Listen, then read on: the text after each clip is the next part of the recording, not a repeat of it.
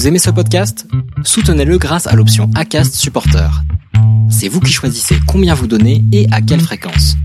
Cliquez simplement sur le lien dans la description du podcast pour le soutenir dès à présent.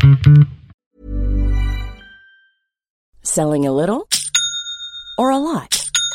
Shopify helps you do your thing however you cha-ching. Shopify is the global commerce platform that helps you sell at every stage of your business. From the launch your online shop stage to the first real life store stage, all the way to the did we just hit a million orders stage.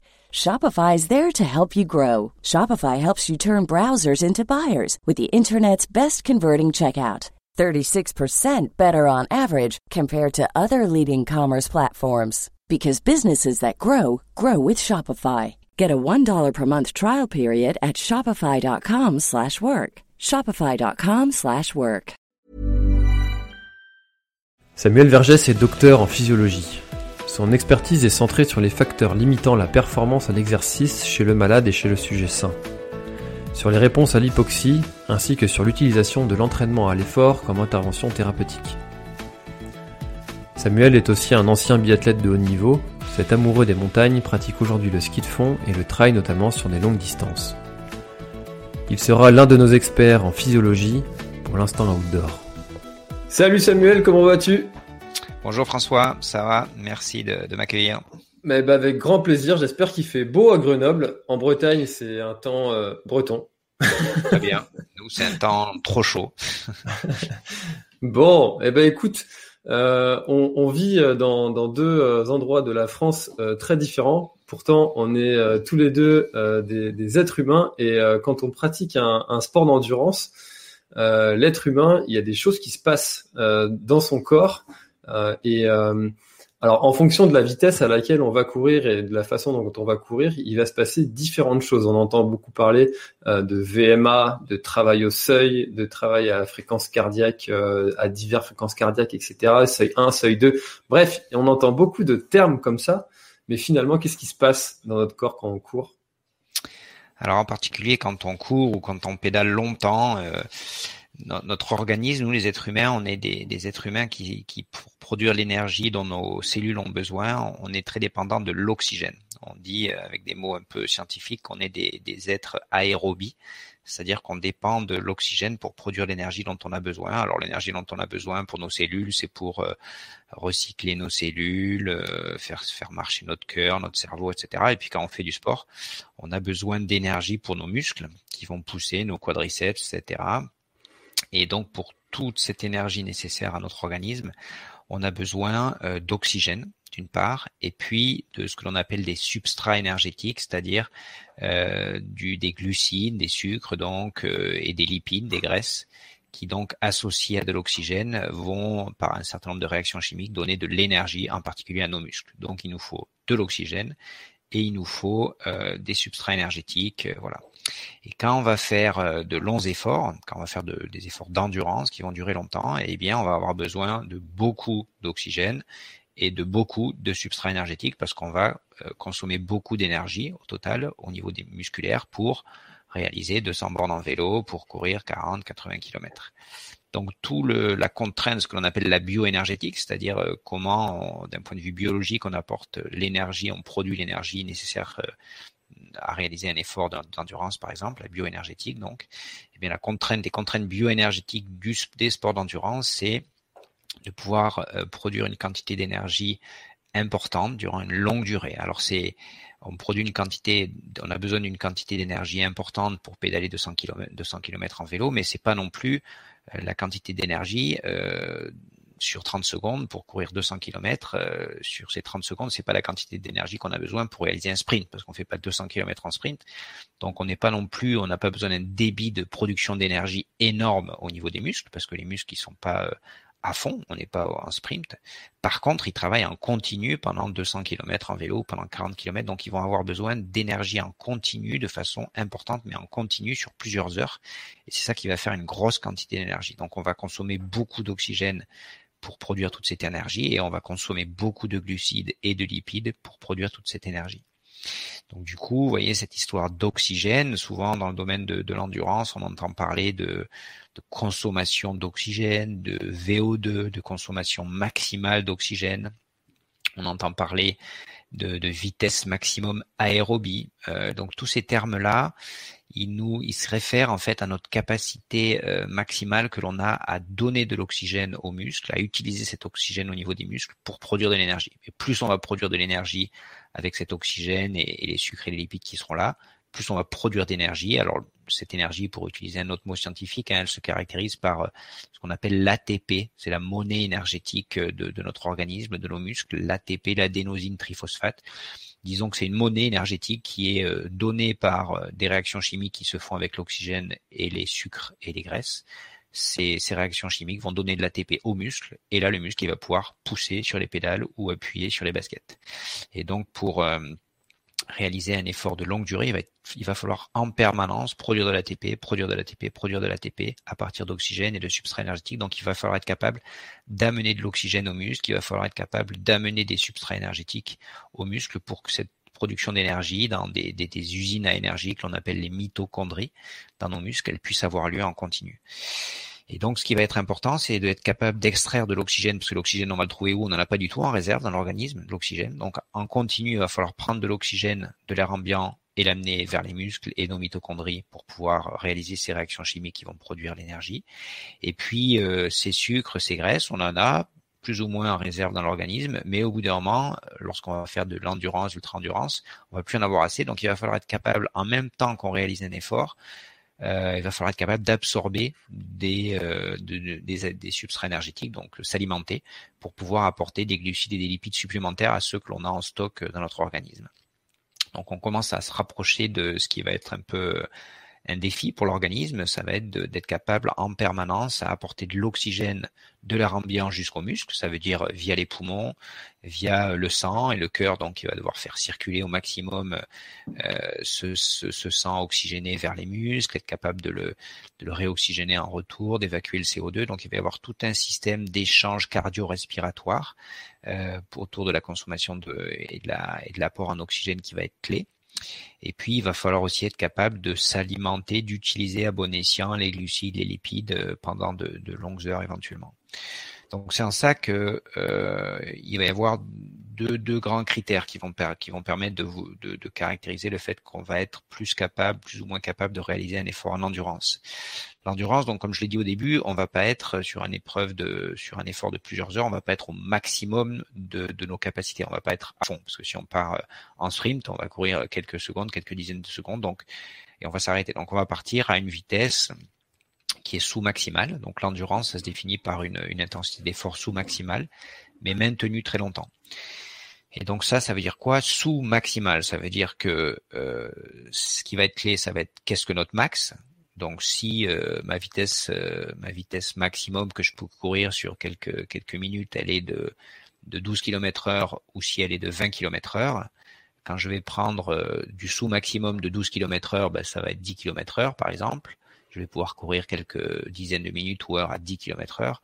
Quand je vais prendre du sous maximal de 20 vitesse maximale, maximale qui est 20 km heure, ça va être 18, 17 km heure. Donc je vais être capable de courir plusieurs heures à 17, 18 km heure. Donc on comprend que le sous maximum de celui qui va courir à 10 km heure pendant deux heures et celui qui va courir à 17 km heure pendant deux heures, ça va donner deux performances très différentes parce qu'ils vont avoir couru des distances très différentes. Donc le maximum que l'on est capable de faire, il va décider de notre endurance. Parce que du coup, lorsqu'on fait un effort d'endurance, on est en sous-maximum, mais on est quand même dépendant de notre maximum. Euh, et plus notre maximum est élevé, plus notre sous-maximum va aussi être élevé. Donc ça, notre maximum, c'est euh, typiquement ce que l'on appelle la VO2 max, c'est-à-dire notre capacité à consommer beaucoup d'oxygène sur quelques minutes. Ça, c'est c'est pas c'est pas cette VO2 max que l'on va utiliser pendant 4 heures d'effort. Par contre, on va utiliser un pourcentage de cette VO2 max et plus notre VO2 max sera élevé, plus ce pourcentage sous maximum qu'on va utiliser sera lui aussi élevé quand même. Voilà. Donc avoir une grosse VO2 max ou l'équivalent un petit peu, c'est-à-dire avoir une grosse VMA, c'est-à-dire une vitesse de, de course ou, ou, une puissance de pédalage à cette VO2 max élevée, Donc encore une fois, c'est euh, si je suis capable de courir 15 km heure sur quelques minutes, c'est pas la, c'est pas cette vitesse-là que je vais prendre sur un marathon, mais ça va être 70, euh, 80% de cette vitesse-là. Donc 70, 80% de 15 km heure si c'est 15 km heure ma VMA, ma vitesse maximum aérobie, ou 70, 80% d'une, d'une VMA qui est à 20 km heure. Ça va donner des performances au marathon très différentes. Donc encore une fois, ce qui va être important pour l'endurance, c'est le maximum, même si on n'est pas au maximum pendant l'effort d'endurance, mais le maximum est important parce que on va, on va être capable de maintenir un effort d'endurance à une fraction de notre maximum, et plus notre maximum est élevé, plus cette fraction du maximum va être aussi élevée. Mais après, le maximum ne va pas tout décider. C'est-à-dire que pour un même maximum, pour deux personnes qui vont avoir une vitesse maximum aérobie, une VMA de 15 km heure, eh bien, on va voir sur le terrain qu'il y en a certains qui vont être capables, pour deux personnes encore une fois, qui ont une VMA à 15 km heure, il y en a certains qui vont être capables de tenir 13 km heure pendant euh, 3 heures donc une fraction, une bonne fraction de leur VMA à 15 km heure. Et puis le collègue, lui, sur 3 heures, il va être capable que de tenir 11 km heure. Lui, 13 km heure, même si sur quelques minutes, tous les deux peuvent courir à 15 km heure, il y en a un qui va être capable de tenir 3 heures à 13 km heure et l'autre, sur 3 heures, il peut tenir au maximum 11 km heure. Donc ça, ça veut dire quoi? Ça veut dire que on peut avoir des capacités différentes à tenir dans le temps une fraction, un pourcentage de notre maximum. Donc plus notre maximum est élevé, plus on a des chances de tenir longtemps un haut pourcentage euh, de, ce maximum. Mais plus, même si, même si on a même maximum entre deux personnes, on, peut développer des capacités à rester proche de notre maximum longtemps dans le temps, euh, qui sont différentes d'un individu à l'autre. Voilà. Donc ça, ça réfère à quoi? Si le maximum, il réfère à ces concepts de VO2 max, de VMA, etc. Cette, cette capacité à tenir des intensités élevées proches de notre maximum longtemps dans des efforts d'endurance, il réfère plus à ce que l'on appelle les seuils, entre guillemets. Alors sans rentrer dans les détails, c'est des intensités euh, que l'on peut tenir euh, le plus proche possible de notre VO2 max, mais qu'on peut tenir euh, plusieurs dizaines de minutes, voire plusieurs heures, euh, ces seuils. Donc, encore une fois, quand on est à VO2 max, on peut tenir quelques minutes, c'est tout. Mais quand on est à 80%, 85% ou 75% d'autres, là, on peut tenir plusieurs dizaines de minutes. Et puis quand on est à 50, 60% de notre max, là on peut tenir euh, des heures et des heures. Voilà. Mais je donne des fourchettes, 50, 60%, 70, 85%, parce que selon nos capacités individuelles et selon notre entraînement, on va pouvoir faire jouer ce pourcentage de notre max qu'on va pouvoir tenir longtemps. Et ça, ça va être clé pour l'endurance. C'est notre capacité à tenir euh, un pourcentage de notre consommation maximale d'oxygène très longtemps. Et ça, c'est encore une fois, ça va être modifié par l'entraînement et les qualités individuelles. Mmh. Donc ça, c'est toute la thématique autour du, du max et du sous-max. Et puis après, euh, par exemple, en termes de consommation d'oxygène. Et puis après, il y a euh, cette histoire de substrat dont j'ai parlé tout à l'heure, de substrat énergétique. C'est-à-dire que euh, sans consommer du tout euh, de, de barres énergétiques, etc. Notre organisme, il est capable de courir euh, entre trois quarts d'heure et une heure et demie, je dirais, en restant à peu près, en fonctionnant sur ses réserves. Puis au bout d'une heure et demie, deux heures, là, on va, on va être quand même plus, de manière générale, hein, plus, plus en difficulté. On va avoir épuisé un certain nombre de stocks musculaires, euh, hépatiques, et du coup, on va avoir besoin de s'alimenter. Et là, du coup, il va falloir euh, être capable de s'alimenter, d'apporter à l'organisme euh, de manger, donc tout en poursuivant un effort, parce que l'effort d'endurance, il est, par nature long, et donc il va falloir être capable de s'alimenter euh, tout en courant, alors que c'est par nature, je dirais, pour l'organisme, deux euh, activités qui sont faites pour être séparées. C'est-à-dire c'est soit notre estomac, nos intestins y fonctionnent et le reste du corps est un peu mis au repos, soit en cours nos muscles qui travaillent, et donc là il y a toute l'énergie, le sang, etc. qui va aux muscles, et les intestins ils sont euh, ils sont au repos. Et là sur l'endurance on va devoir faire les deux à la fois. Donc ça ça va être euh, un petit peu compliqué. Ça peut être un petit peu compliqué. Euh, ça demande un entraînement aussi. On peut entraîner notre notre système gastro gastro-intestinal à, à être capable d'absorber de l'énergie, à s'alimenter tout en courant. C'est nécessaire d'entraîner cela. Euh, et puis au niveau des substrats énergétiques, un autre élément clé, c'est que je l'ai dit euh, au début, c'est que des réserves de sucre dans notre organisme, elles sont quand même malgré tout assez limitées. Par contre, euh, selon nos, nos, corpulences, mais même quand on est assez affûté, on a des réserves qui sont là beaucoup plus importantes, voire des fois quasi illimitées, c'est nos réserves de graisse. Mmh. Et euh, l'énergie pour un effort d'endurance, on peut la produire à partir des sucres, des glucides, mais euh, on peut aussi la produire, cette énergie euh, nécessaire à l'endurance, on peut la produire à partir des graisses. Et ces graisses, il faut être capable de les utiliser. C'est sans entraînement, une personne sédentaire ou peu entraînée, elle va tout de suite se focaliser sur, bien sûr sans s'en rendre compte, sur les glucides. Elle va utiliser ses sucres et elle va pas être très capable, elle va pas avoir de bonne capacité à, préserver ses sucres tout en, utilisant plutôt ses graisses.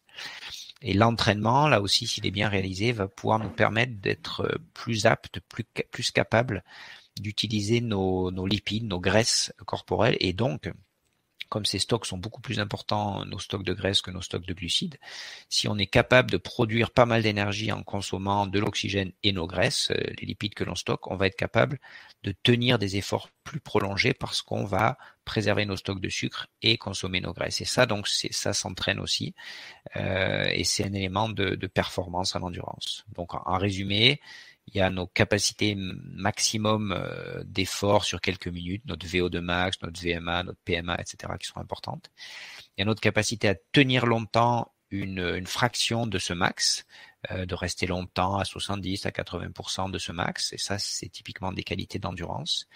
Et puis, il y a notre capacité à apporter des substrats énergétiques euh, suffisants et à préserver nos stocks de glucides euh, en utilisant nos stocks de lipides qui sont plus volumineux euh, au cours d'un effort prolongé qui vont faire que cet effort d'endurance il va être plus ou moins performant. Hmm. Donc ça, veut dire que quelqu'un qui se connaîtrait à la perfection pourrait très bien définir à quelle vitesse il doit courir ou il peut courir euh, durant tout un effort sur un ultra et puis se, être vraiment euh, euh, très précis sur les, pourcentages et les temps qu'il va mettre sur certaines distances et portions. C'est vrai que en faisant certaines évaluations dans des laboratoires comme nous à Grenoble, la médecine du sport, ou dans un laboratoire de physiologie comme comme l'on a ici, on peut faire un certain nombre de tests qui vont définir à la fois la VO2 max, la VMA sur un tapis roulant, la consommation d'oxygène en mesurant à la bouche les échanges gazeux.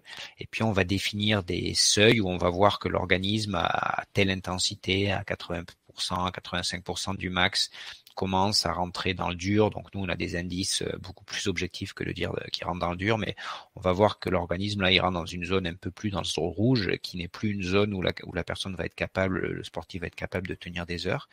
Donc on va pouvoir déterminer des, des niveaux d'effort, de fréquence cardiaque, des vitesses de course à laquelle la personne semble être au-delà d'un certain seuil qui va plus lui permettre de tenir des heures. Et donc, on va pouvoir prédire euh, assez précisément, c'est vrai, ce qu'un sportif va être capable de faire. Euh, alors d'autant plus, je dirais, sur des, des, types de courses ou d'efforts euh, bien bien calibrés, comme la course à plat, comme le le vélo parce qu'on a on a des indicateurs de puissance etc le trail c'est un peu plus compliqué parce qu'il y a les montées les descentes etc donc la vitesse ne veut plus dire grand chose mais sur une course à plat c'est vrai que théoriquement on peut prédire euh, assez bien euh, des performances sur 20, 40 km, etc., sur la base de tests.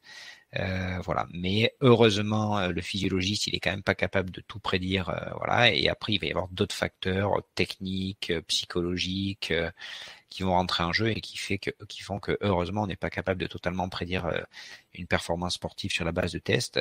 Par contre, à l'inverse, euh, on va tester quelqu'un, on va pouvoir tout de suite dire que c'est mal parti pour courir 2h30 au marathon euh, parce que voilà, au bout d'un moment on peut pas non plus les, les les remarques classiques, c'est que de, voilà, d'un cheval de trait, on fait pas un cheval de course, donc ça, on le voit vite, on voit vite les catégories de coureurs ou de sportifs que l'on a. Mais après, on a des, des marges des marges d'affûtage, encore une fois, de facteurs psychologiques, etc., de, de, facteurs techniques qui vont rentrer en jeu et qu'on n'est pas entièrement capable de, de voir lors de, tests en laboratoire. Euh, à, à t'écouter, euh, quelqu'un qui commencerait le, un sport d'endurance euh, se dirait euh, j'ai envie, moi, mon objectif, c'est de courir sur des distances qui vont être assez longues. Euh, c'est un objectif, euh, voilà, que je compte me donner dans quelques années il va falloir que je fasse euh, des entraînements VMA, donc euh, typiquement des, des, fractionnés type 30-30, 45-30, des choses comme ça. Euh, et mais aussi, euh, donc pour travailler ta VMA, donc ton VO2 max, ta capacité à absorber tout cet oxygène et à la transformer en énergie, mais aussi euh, des sorties longues pour faire travailler euh, donc les lipides et apprendre à mon corps à puiser dans cette dans cette dans cette source là avant d'aller puiser dans les dans les glucides. Mais finalement, comment est-ce qu'on équilibre tout ça euh, Parce que est-ce qu'on fait plus de l'un, plus de l'autre, moitié moitié Est-ce qu'il y, a quelque chose qui euh, qui peut être euh, un modèle de d'entraînement? Oui, alors c'est c'est le domaine de l'entraînement et on parle souvent de d'art de l'entraînement hein, parce que c'est c'est même au-delà de la connaissance en physiologie. Euh, la physiologie, nous, euh, en tant que physiologiste, on donne des bases, des données euh, théoriques précises sur lesquelles on s'appuie ensuite en tant qu'entraîneur. Mais après, il y a une individualisation de l'entraînement pour une personne donnée, pour un objectif donné qui touche plus à l'art ensuite que, à la connaissance scientifique pure. donc c'est vrai que ce dosage, il est fin. Je dirais que le niveau de zéro de l'entraînement, c'est de se dire, ça serait de se dire de façon quasi caricaturale, je veux courir un marathon, donc je vais courir régulièrement des marathons. Vais courir des 42 mm. bornes, des 42 bornes, et puis peu à peu, j'arriverai à courir 42 bornes. Ça va pas ne pas marcher du tout, mais euh, c'est vrai qu'il y a euh, des méthodes un peu plus fines où on va se retrouver à faire des séances où on va courir beaucoup plus vite que ce que l'on est capable de faire sur un marathon, c'est-à-dire qu'on va faire quelques minutes, 30 secondes, comme tu dis, d'effort à des vitesses qui sont beaucoup plus élevées que ce qu'on va maintenir au, au marathon, mais ça, on va le faire parce qu'on sait que notre max notre maximum, il va compter quand je vais devoir courir mon marathon à intensité sous maximum. Donc, je vais pousser vers le haut mon max pour que mon sous maximum aussi suive cette dynamique. Et puis euh, ensuite, je vais faire des séances où euh, je vais me dire euh, sous maximum, sous maximum, oui, consommation d'oxygène, de substrat, oui, mais l'énergie, il va falloir être capable de la transformer en vitesse d'avancement. Et si je cours euh, comme euh, comme une chèvre, euh, je vais consommer énormément d'énergie pour courir à une vitesse donnée, alors que si je suis économe, si j'ai un rendement énergétique mécanique optimal, je vais progresser. Donc là, je vais faire des séances qui qui sont un peu décalées par rapport à ma foulée de base sur 42 km, mais je vais travailler ma foulée, je vais travailler de la vitesse pour pour améliorer mon mon rendement mon rendement mécanique. Donc voilà, on va faire des séances un peu décalées par rapport à ce qui est purement ce que je vais faire lors de mon marathon, mais c'est ce qui va nous permettre indirectement de progresser euh, au marathon. Euh, voilà, je vais faire des séances, d'autres séances spécifiques. Je vais faire autre chose que de la course à pied. Je vais faire du renforcement musculaire, etc. Pour avoir un cocktail, je dirais, qui à la fois va me permettre de, de progresser, de ne pas me blesser et de finalement m'améliorer dans euh, ce qui est mon objectif final du marathon. Quoi. Voilà. Et ça, hmm. c'est c'est l'art, encore une fois, du, de l'entraînement avec des, des professionnels qui peuvent nous aider. Hmm. Donc, donc, si j'ai bien compris, finalement, l'entraînement, c'est euh, la capacité à faire euh, progresser ces mitochondries en création d'oxygène. D'énergie.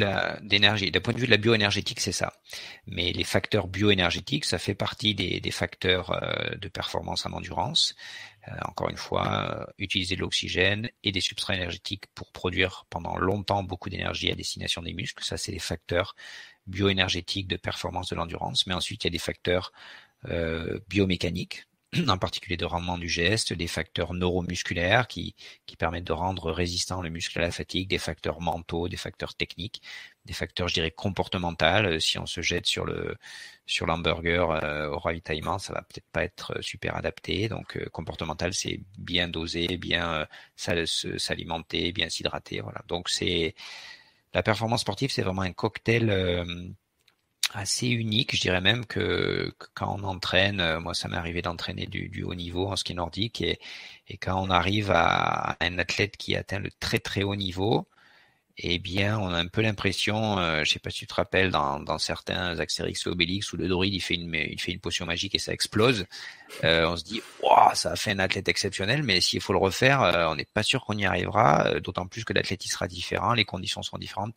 Donc c'est un peu une recette magique des fois que, que, dont on arrive à trouver la composition, mais qui serait un peu unique. Et voilà, il y a un côté dans la performance sportive, il y a, et même soi-même quand on réalise une, quand on réalise une super course on se dit wow, attends qu'est-ce que j'ai fait? Qu'est-ce que j'ai mangé? Qu'est-ce que j'ai qu'est-ce que j'ai dormi? Qu'est-ce que j'ai bu? Qu'est-ce comment je me suis entraîné et c'est c'est un événement c'est comme une œuvre d'art c'est un événement un peu unique euh, qui, qui, s'admire qui dont, on, dont il faut profiter parce que c'est pas facile de la de la produire et encore plus de la reproduire.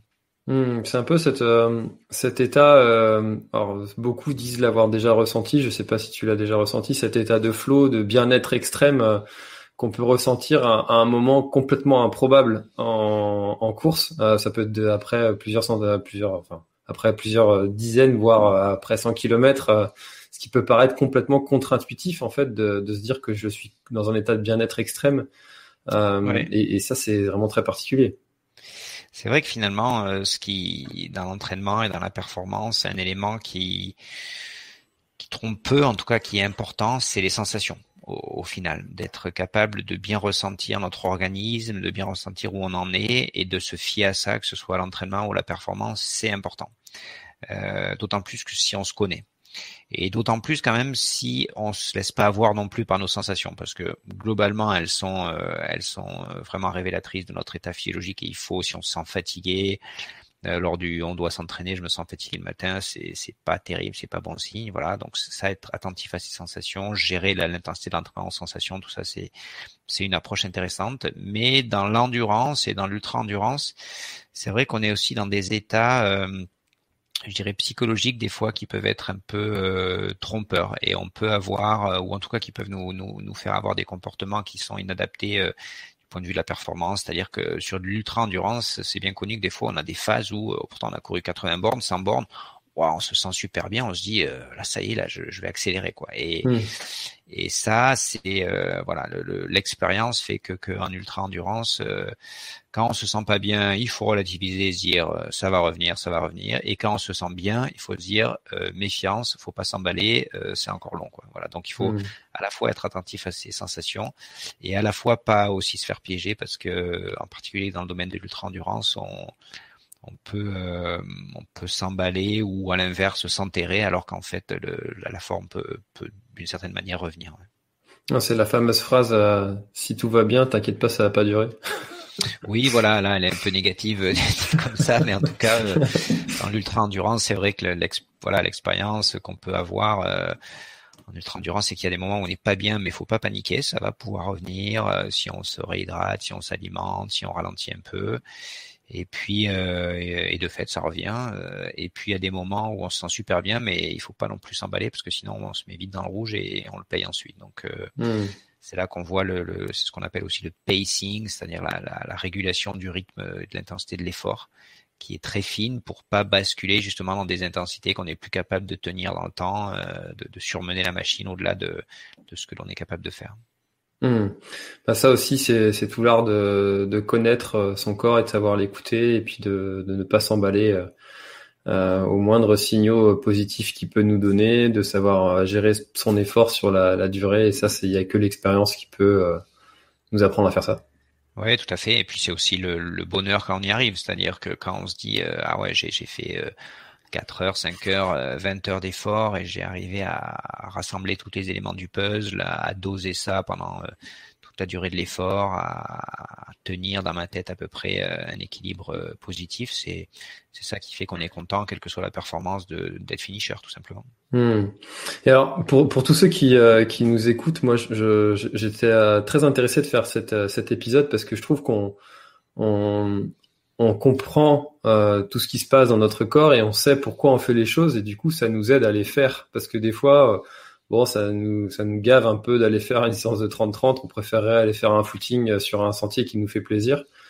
Euh, mais malgré tout on comprend du coup pourquoi est-ce que c'est intéressant de, de de, le faire. Donc c'est finalement c'est je trouve ça vraiment très intéressant de le savoir en fait qu'est-ce que ça fait comme effet et pourquoi est-ce qu'on le fait oui, c'est vrai que mais les, les, les sportifs de outdoor, d'ultra endurance ou d'endurance sont quand même souvent assez curieux du point de vue du fonctionnement de leur organisme et se renseignent, se forment. Nous à Grenoble, on organise un diplôme universitaire de trail, diplôme universitaire pardon, un DU de trail running. Et on voit qu'on a on a beaucoup beaucoup de demandes de, de, personnes tous azimuts qui viennent se former pour euh, être plus conscients de fait de, de, de ce qu'implique leur pratique pour être en meilleure santé, pour être plus performant euh, et donc, il y a de fait un, vrai intérêt qui est une bonne, bonne, euh, une bonne garantie, je dirais, pour être sûrement plus performant et en meilleure santé dans sa pratique de, l'endurance et de l'ultra-endurance. Hmm. Tout à fait. Bah écoute, euh, merci beaucoup Samuel pour pour toutes ces précisions et je pense que la, la, la bioénergétique sera moins un secret pour tous ceux qui auront écouté cet, cet épisode. Merci beaucoup. Merci beaucoup. À bientôt. Allez, à bientôt. Cet épisode est maintenant terminé. Merci de l'avoir écouté jusqu'au bout. Et si vous êtes encore là, c'est sûrement qu'il vous a plu. Alors n'hésitez pas à le faire savoir autour de vous. C'est la meilleure façon de faire connaître le podcast L'Instant Outdoor. Parlez-en, partagez les épisodes. Merci beaucoup pour votre fidélité et à très très bientôt dans un prochain épisode.